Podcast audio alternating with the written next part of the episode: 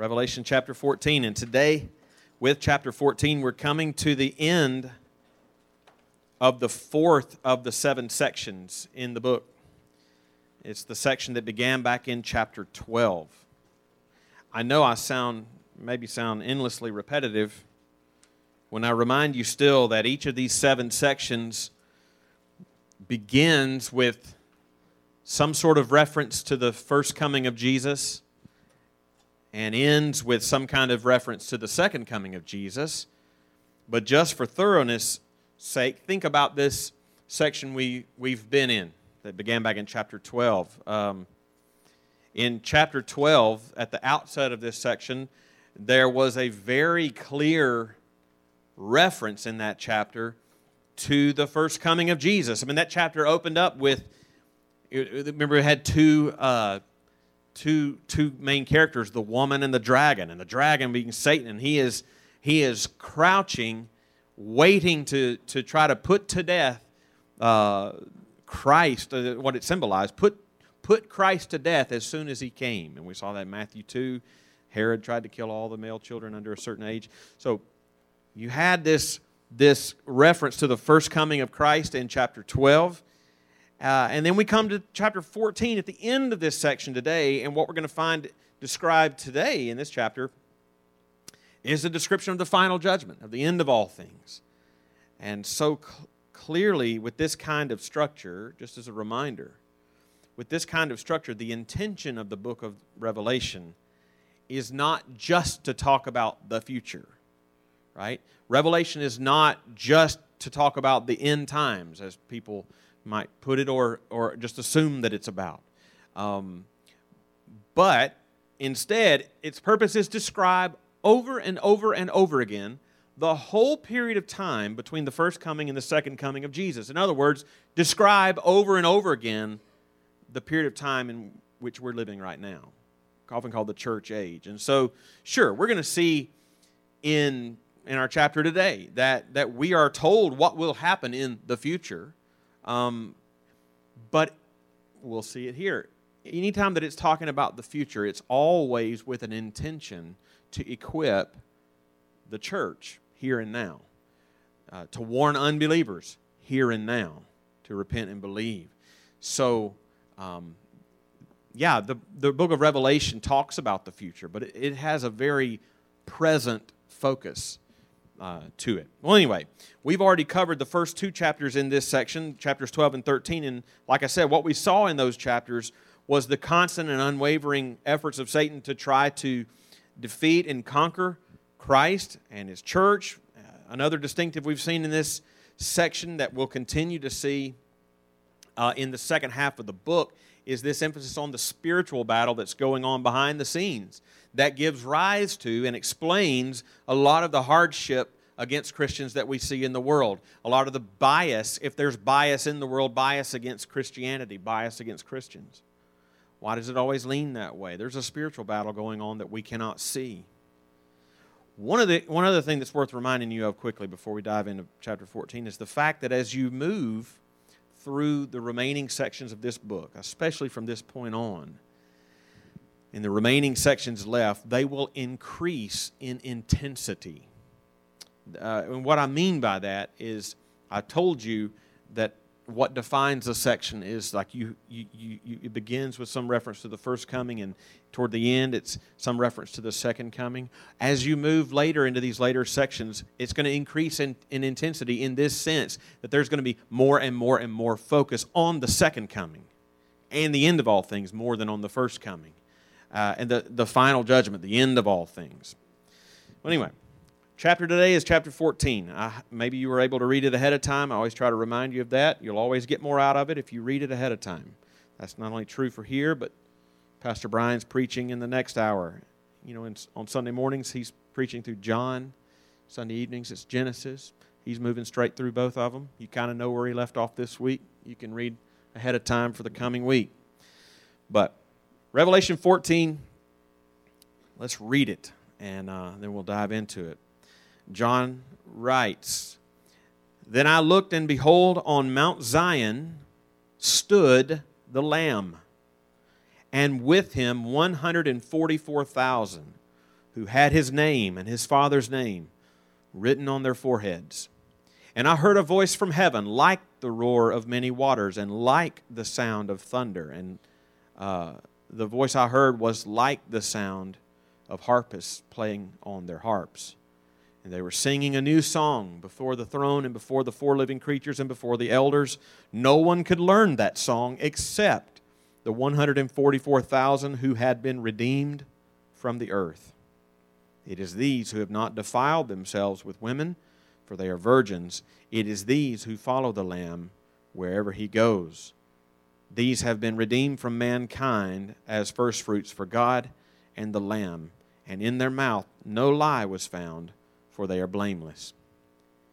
And then I saw another angel flying directly overhead with an eternal gospel to proclaim to those who dwell on earth, to every nation and tribe and language and people.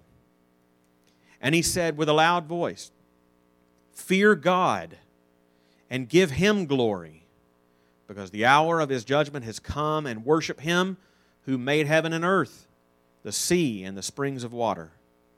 Another angel, a second, followed, saying, "Fallen, fallen is Babylon the Great, she who made all nations drink the wine of the passion of her sexual immorality."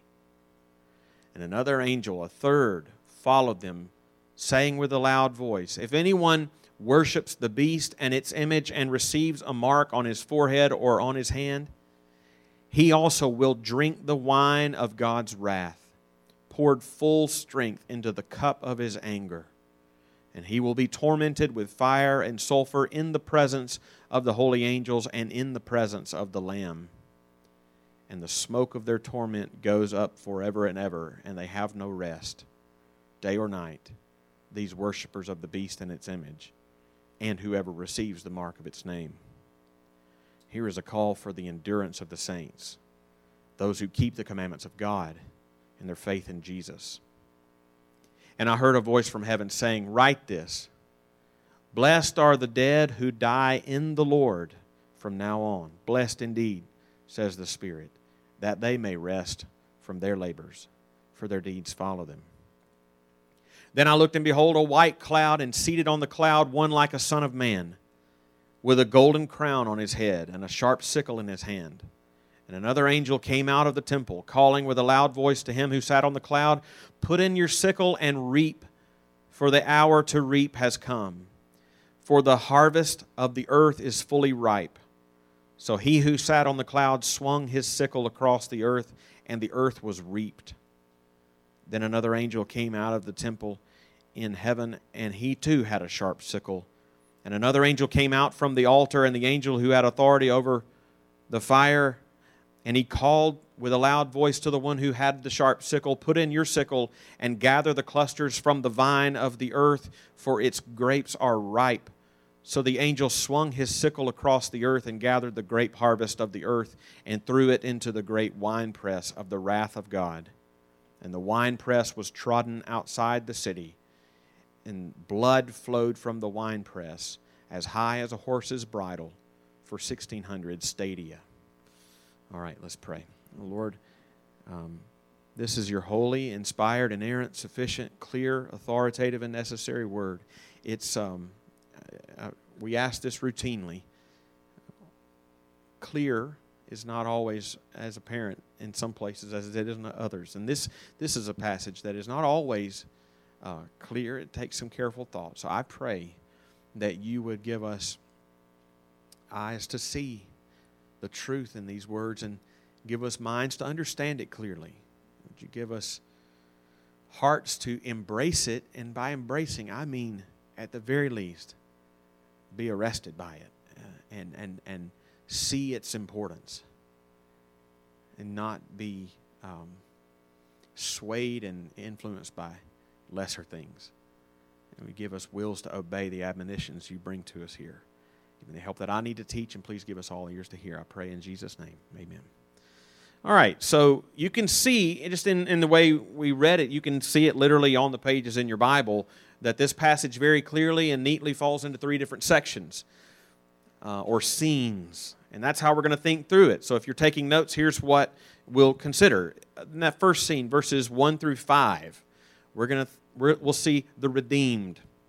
The redeemed. It opens with a focus on the Lord and the 144,000, which we met for the first time in chapter 7. Again, Revelation is a cyclical book. We say them again and again and again.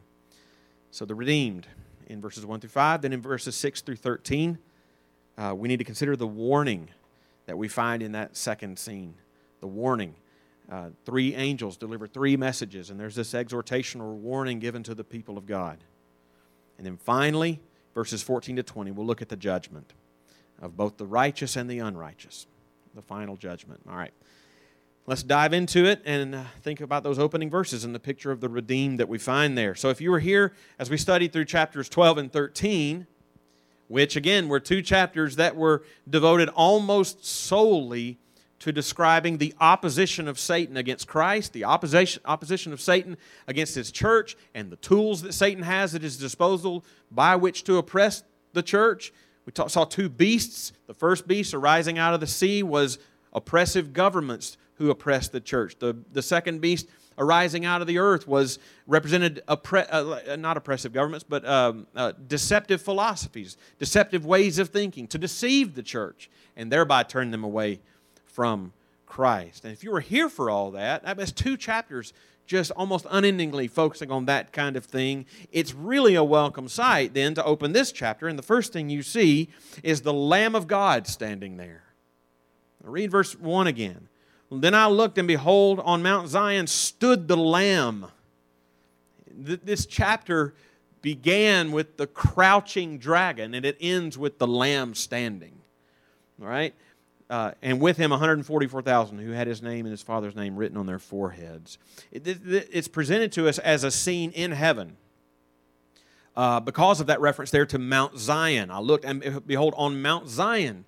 Now Mount Zion could just be a reference to Jerusalem, but very often in the New Testament Mount Zion is presented to us as a heavenly place. Just one example, Hebrews 12:22, but you have come to Mount Zion, the heavenly Jerusalem. Okay? And so for two chapters, we've been inundated with plans and schemes of Satan against Christ and against His church. But before this section is complete, the Revelation brings to us this scene in heaven. And what does John see first? He sees the Lamb standing. And that He is standing communicates that He is victorious despite earthly present appearances. It reminds me of Acts chapter 7, right? When Stephen was being stoned to death as the first Christian martyr, it says at the end of Acts chapter 7 that as Stephen was dying, as he was laying there being stoned to death, it says that Stephen, full of the Spirit, gazed into heaven and saw the glory of God and Jesus standing at the right hand of God. So he's standing here in verse 1 again.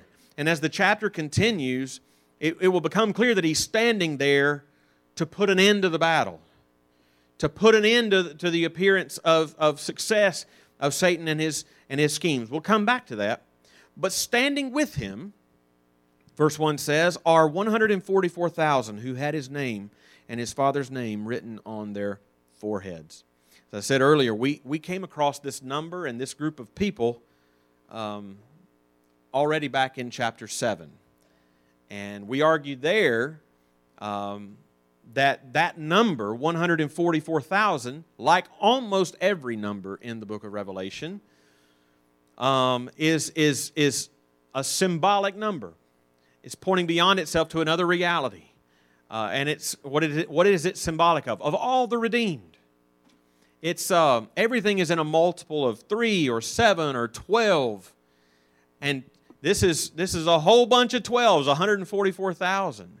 It's almost it's representing completeness of all, and that the way we saw that in chapter 7 was this 144,000 was also in chapter 7 described as a multitude that no one could number, from every nation and tribe and people and language.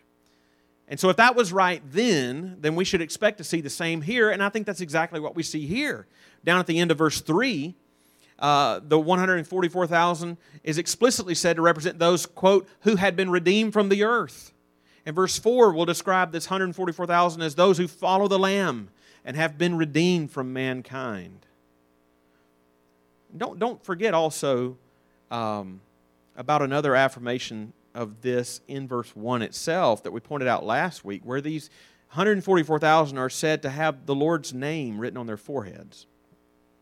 Remember last week we saw that from chapter 13, where the marking or naming on the forehead represents belonging to. We said that in terms of what is the mark of the beast that are written on people's foreheads. And the last verse of verse 16 of chapter 13, the mark of the beast was on their right hand or on the forehead.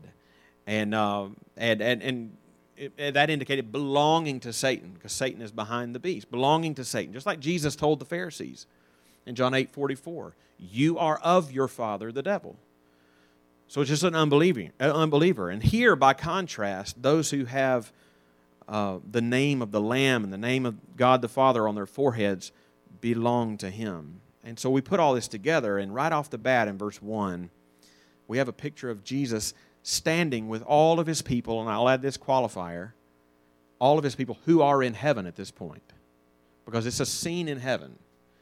And if it represents all the redeemed in their uttermost totality, then you're going to have to do some funky time travel things within this chapter. So I take it as this is all, Jesus with all of His redeemed who are in heaven at this point.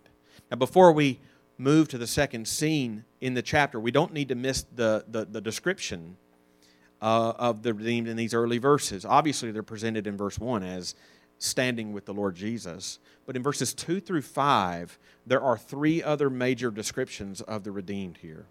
And the first description I think we see is that they are joyful, exuberantly joyful in the presence of the Lord. And I use exuberantly for a reason. Exuberantly joyful. How so? Because in verse 2, John... In verse 1, he sees the redeemed. In verse 2, he hears the sound of the redeemed. And how is the sound described in verse 2? Like the roar of many waters, like the sound of loud thunder, like the sound of harpists playing on their harps. That is not saying we're going to play harps in heaven. We might. But again, but what I'm saying is these are comparisons. Like. Okay? But what are these comparisons conveying? The fact that, I think it's funny that I would never put roaring, thundering harps in the same description. Well, what is that communicating? In that day, songs with harps, right, would have been a joyful sound, and loud thundering is exuberance. It's exuberant joy. It's the and what else? What other evidence do we have of that? Because in verse 3, they're also singing a song, and they're singing in verse 3 a song that no one could learn except the 144,000 who have been redeemed for the earth. They're exuberantly, joyfully singing the song of salvation, the song of redemption. No one else but the redeemed can sing that song. Or know that song. I'm reading this and what does it speak to me? And if it speaks to me, I assume it speaks to you as well. This is, I believe, I read this, it's an indictment of the weakness of our flesh. It's an indictment of the weakness of our love for Christ. It's an indictment of the weakness of our understanding of what we have been given freely in Christ. And how undeserving we are to receive it. When we are unmoved by the message of the gospel, we're unmoved by the knowledge of our salvation. We should be admonished by this scene in heaven that, yeah, sure, they're you say, well, yeah, of course they are. They're in heaven. They're rejoicing in the presence of the Lord in heaven. But I would remind you, as soon as that comes to your mind, that the Apostle Peter, who faced persecution unspeakable in his and eventually martyrdom in his life, said in 1 Peter 1:8, of believers on the earth, beleaguered just as he was, though you have not seen him, you love him. Though you do not see him now, you believe in him and rejoice with joy that is inexpressible and filled with glory. I just pray that he would make us joyful people like this in him here and now. But the second description we see of the redeemed is that they were faithful to the Lord. They were faithful to the Lord. Where do we see this? In two descriptions in verses 4 and 5. Now, these are the two that may be the most misunderstood or scratch your head kind of verses. The first part of verse 4 describes these as the redeemed as those who have not defiled themselves with women, for they are virgins. What in the world? I mean, taken literally, it would mean no women are among these 144,000, and certainly no married people are among this 144,000. But as you might anticipate, I don't believe this is to be taken literally, but figuratively, for a number of reasons. One, because if there's no married people, marriage in Scripture is the very picture of Christ and the church. Okay, so come on now. But another reason is because this same imagery is used elsewhere in the New Testament to represent faithfulness to Christ. Let me give you an example. 2 Corinthians 11:2. Paul says to the Corinthian church, "For I feel a divine jealousy for you, since I betrothed you to one husband to present you as a pure virgin to Christ." And what does Paul mean by that in 2 Corinthians 11:2? In the very next verse, he says what he was concerned with. He was concerned that they were being led astray from pure devotion to Christ. So this imagery of being a pure virgin has to do with pure devotion and faithfulness to Christ. And add to that the second description in verse 5, where John says of the redeemed, "In their mouth no lie was found, for they were blameless." Well, could mean that you've never told a lie. But based on this, how this language was often used, this no lie, based on how that language is used in the Old Testament, it seems it would mean that it has to do with devotion to idols, is specifically referred to as lying. Let me give you just two or three examples. In Isaiah 44:20, Isaiah chapter 44:20, and it's a great passage on the folly of idolatry in Isaiah 44. Isaiah says of the idolater in Isaiah 44:20, "The idolater feeds on ashes, a deluded heart has led him astray. He cannot deliver himself or say, 'Is there not a lie in my right hand?'" And the lie in his hand is the idol. In Hosea 11:2, the Lord says about Israel, "The more they were called, the more they went away. They kept sacrificing to the Baals and burning offerings to idols." That's what Israel was doing, worshiping idols, sacrificing to idols. 8 verses later, in verse 10, the Lord says, "Ephraim has surrounded me with lies, the house of Israel with deceit." Finally, in Psalm 4:2, King David says to the people, "How long will you seek after lies?" Verse 5, he tells them, "Offer right sacrifices. Put your trust in the Lord." The clear implication is they were seeking after idols when they were seeking after lies, and hence they were trusting and sacrificing to them. So when Revelation 14:5 says of the redeemed, "In their mouth no lie was found," I take it as another description of pure devotion and faithfulness to Christ, not to any idols.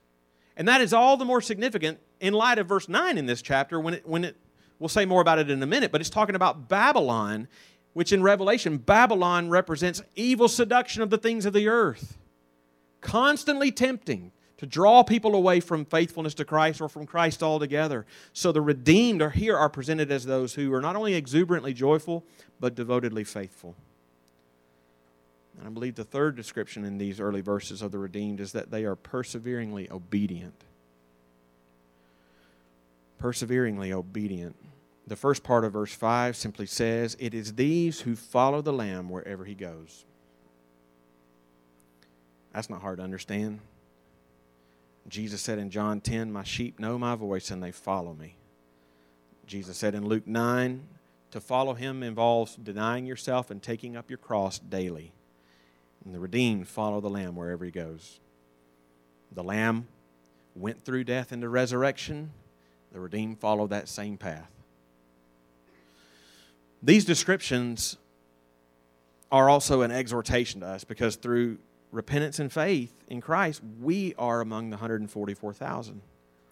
We are the redeemed. And these are things that ought to characterize us: exuberantly joyful, devotedly faithful, perseveringly obedient. But we need to press on in the passage, and we get ready to move into the next scene here. We need to remember that this opening scene of the 144,000 is a scene in heaven. And what we're going to see in the next scene reveals that there are still some believers on the earth. Some believers who are still struggling and struggling to persevere, not yet in heaven. That's why I said that this 144,000 is almost all the redeemed who are in heaven already with the Lord. But I believe this scene in heaven is just before the return of Christ. Just before. This will become clear as we move into the later in the chapter. But so you have most believers already with the Lord in heaven, some believers still on earth, and it is just before Jesus comes back. It's just before the second coming. And the clear teaching of the New Testament is that when Christ returns, he will be coming with his saints as he comes for his saints. He comes with them as well as for them. 1 Thessalonians 3:13 talks about the coming of our Lord Jesus Christ with all his saints. 1 Thessalonians 3:13. One chapter later, in 1 Thessalonians 4:14, tells us that when Jesus comes, that's that famous passage where the trumpet of God will sound, and about the second coming, when he comes for his saints, 1 Thessalonians 4:14 says he will bring with him those who have fallen asleep. In other words, those who've already died and gone to be with the Lord.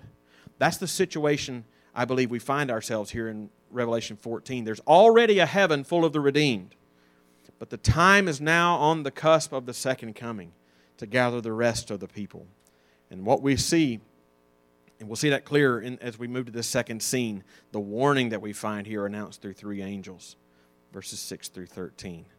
So, like I said, in this section there are three different angels who give three different announcements, and these announcements herald the imminent return and the victory of Christ. And notice how, just interestingly, how John moves us a little lower. The opening scene was in heaven, Mount Zion, the heavenly Jerusalem.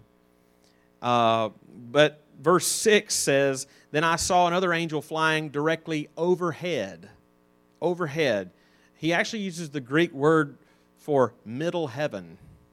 Middle heaven, which just means the sky. The sky, not heaven. It's like this angel has come down a bit. These announcements are made just outside of heaven because of what is imminently coming.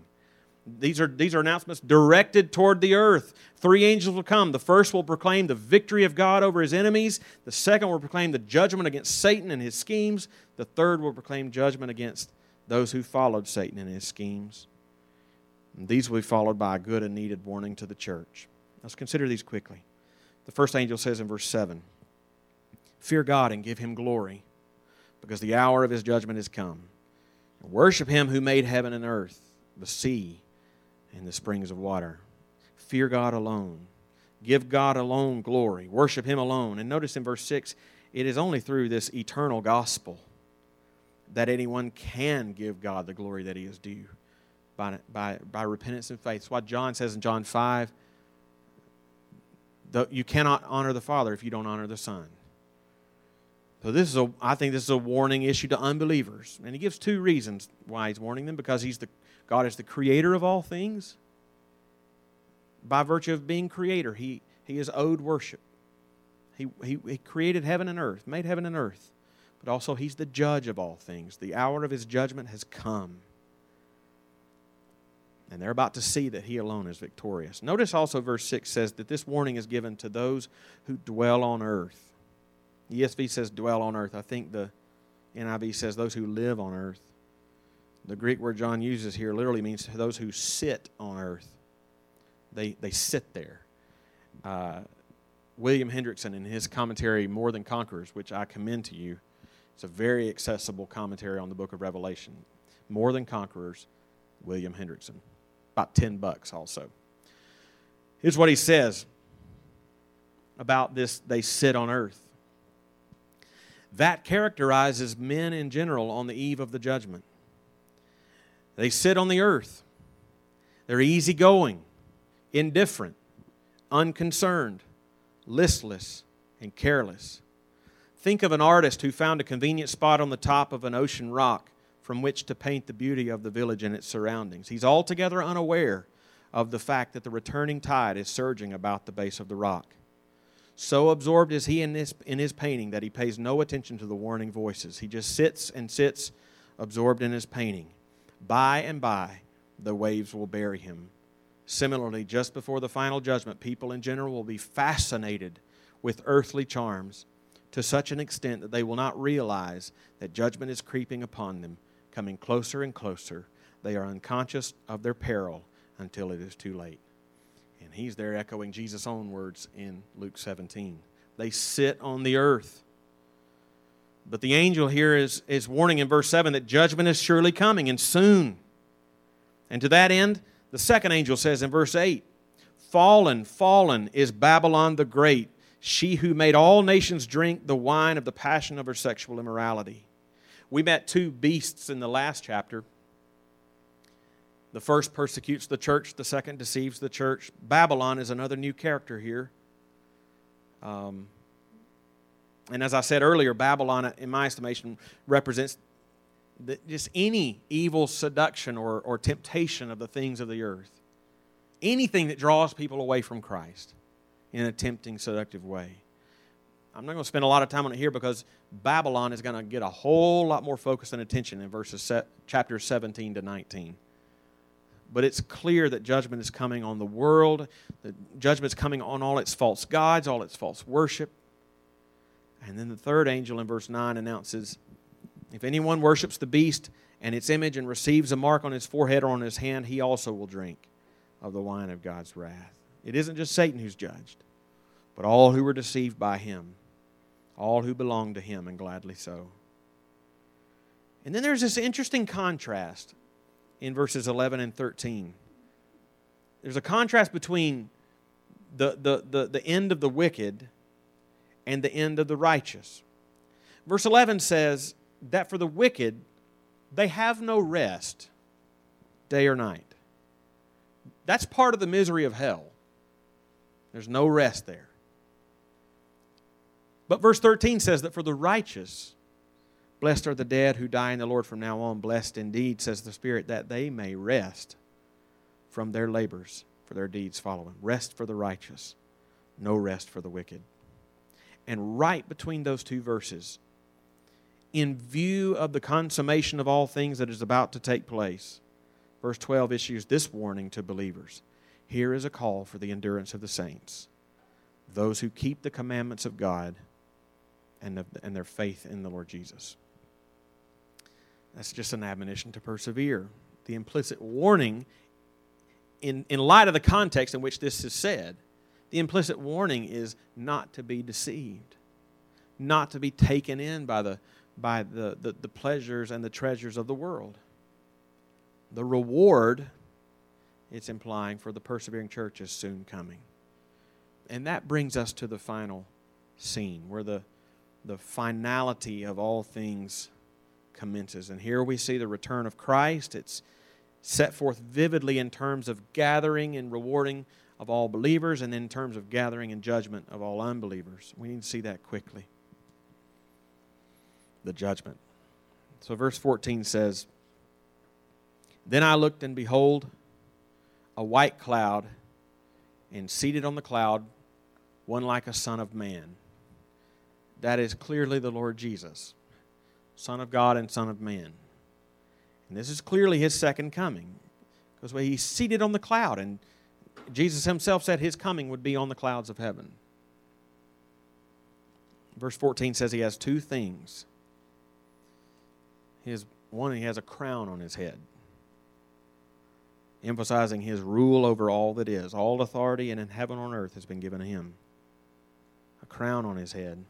The second thing he has is a sharp sickle in his hand. And as he returns, he's going to distinguish among people, to bring reward to his people and condemnation to those who are not.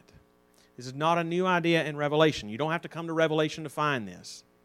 Jesus himself said in Matthew 25, verses 31 and 32, "When the Son of Man comes in his glory, and all the angels with him, then he will sit on his glorious throne," hence the crown. "Before him will be gathered all the nations, and he will separate people one from another, as a shepherd separates the sheep from the goats." Obviously, that's mixing the metaphor, but hence the sickle. In keeping with the sickle metaphor, by the way, Jesus did say in Matthew 13 that weeds will grow up with the wheat. And, you know, they will be separated at the judgment. Put simply, what I think we find for the rest of this chapter is, in verses 15 and 16, I believe that represents the gathering of all believers for their salvation. Because what is reaped there is referred to as the harvest of the earth. Now, we're going to see, I'll say a bit more about this in just a minute, but the harvest of the earth is not to be overlooked here. The harvest is routinely used in the New Testament to talk about believers. Matthew 9, 37 and 38. Then he said to his disciples, "The harvest is plentiful, but the laborers are few. Therefore pray earnestly to the Lord of the harvest to send out laborers into his harvest." His harvest. Now what I need to say about that is this same language of harvest is going to be used in the next judgment just a few verses later. But what is strikingly different about them, the second harvest is going to come with much more description, and description that is clearly language of condemnation, so notably absent from the first harvest. So I take it to be believers in the first harvest. So in verses 15 and 16, it's the gathering of believers at the second coming of Christ to receive their reward in him. Notice how all of this is just... it's happening all at once with the second coming, and that's the judgment. But clearly in verses 17 through the end of the chapter, 17 to 20, it describes the judgment of God coming down on unbelievers at the second coming. And you especially see the language of condemnation in verses 19 and 20. The winepress of the wrath of God. That's a common image in the Old Testament. For God's wrath. We don't have to turn there, but Isaiah 63, verses 2 and 3. Joel 3:13 talks about God's wrath in terms of being a winepress. And the descriptions here of the wrath is pretty graphic. Verse 20 is pretty graphic. It talks about the blood flowed from the winepress as high as a horse's bridle for 1,600 stadia. That might not hit you because we're like, what in the world is a stadia? 1,600 stadia is about 200 miles. Nobody's going to be able to say, though, as graphic as that is, nobody's going to be able to say on that day that God's judgments were wrong. Romans 3:19 says that every mouth will be stopped when we are held accountable to God. So this is a description of the end of all things. And we're only in chapter 14. In reality, the description of the end of all things is going to get more and more descriptive as we move later into the book, as we move into the later sections of the book, both in terms of the reward for the righteous as well as the recompense for the wicked. It is sobering for those who oppose the Lord. But for those in the Lord, what do you take away from this chapter? Just remember that Verse 13 promises that we will find rest from all our labors. And verse 3 says we'll be singing a song that no one else can learn, exuberantly, joyfully. Just a wonderful day to look forward to those who are in the Lord, trusting completely in the death of Jesus in our place and his resurrection, and striving daily to walk in ways that please him. Let's pray. Father, thank you so much for this word. I pray that as we sit here in this moment, we have a clearer understanding of what you've told us in Revelation 14 than perhaps when we came and when we started. And I don't ever want to, Lord, I don't ever want to study this just so we can say, well, I understand Revelation 14 better. I understand the Bible better. I desire that understanding by the help of the Holy Spirit would change us. That's why I ask you, Lord, that don't just give us eyes to see and ears to hear and minds to understand, but hearts to embrace, wills to obey.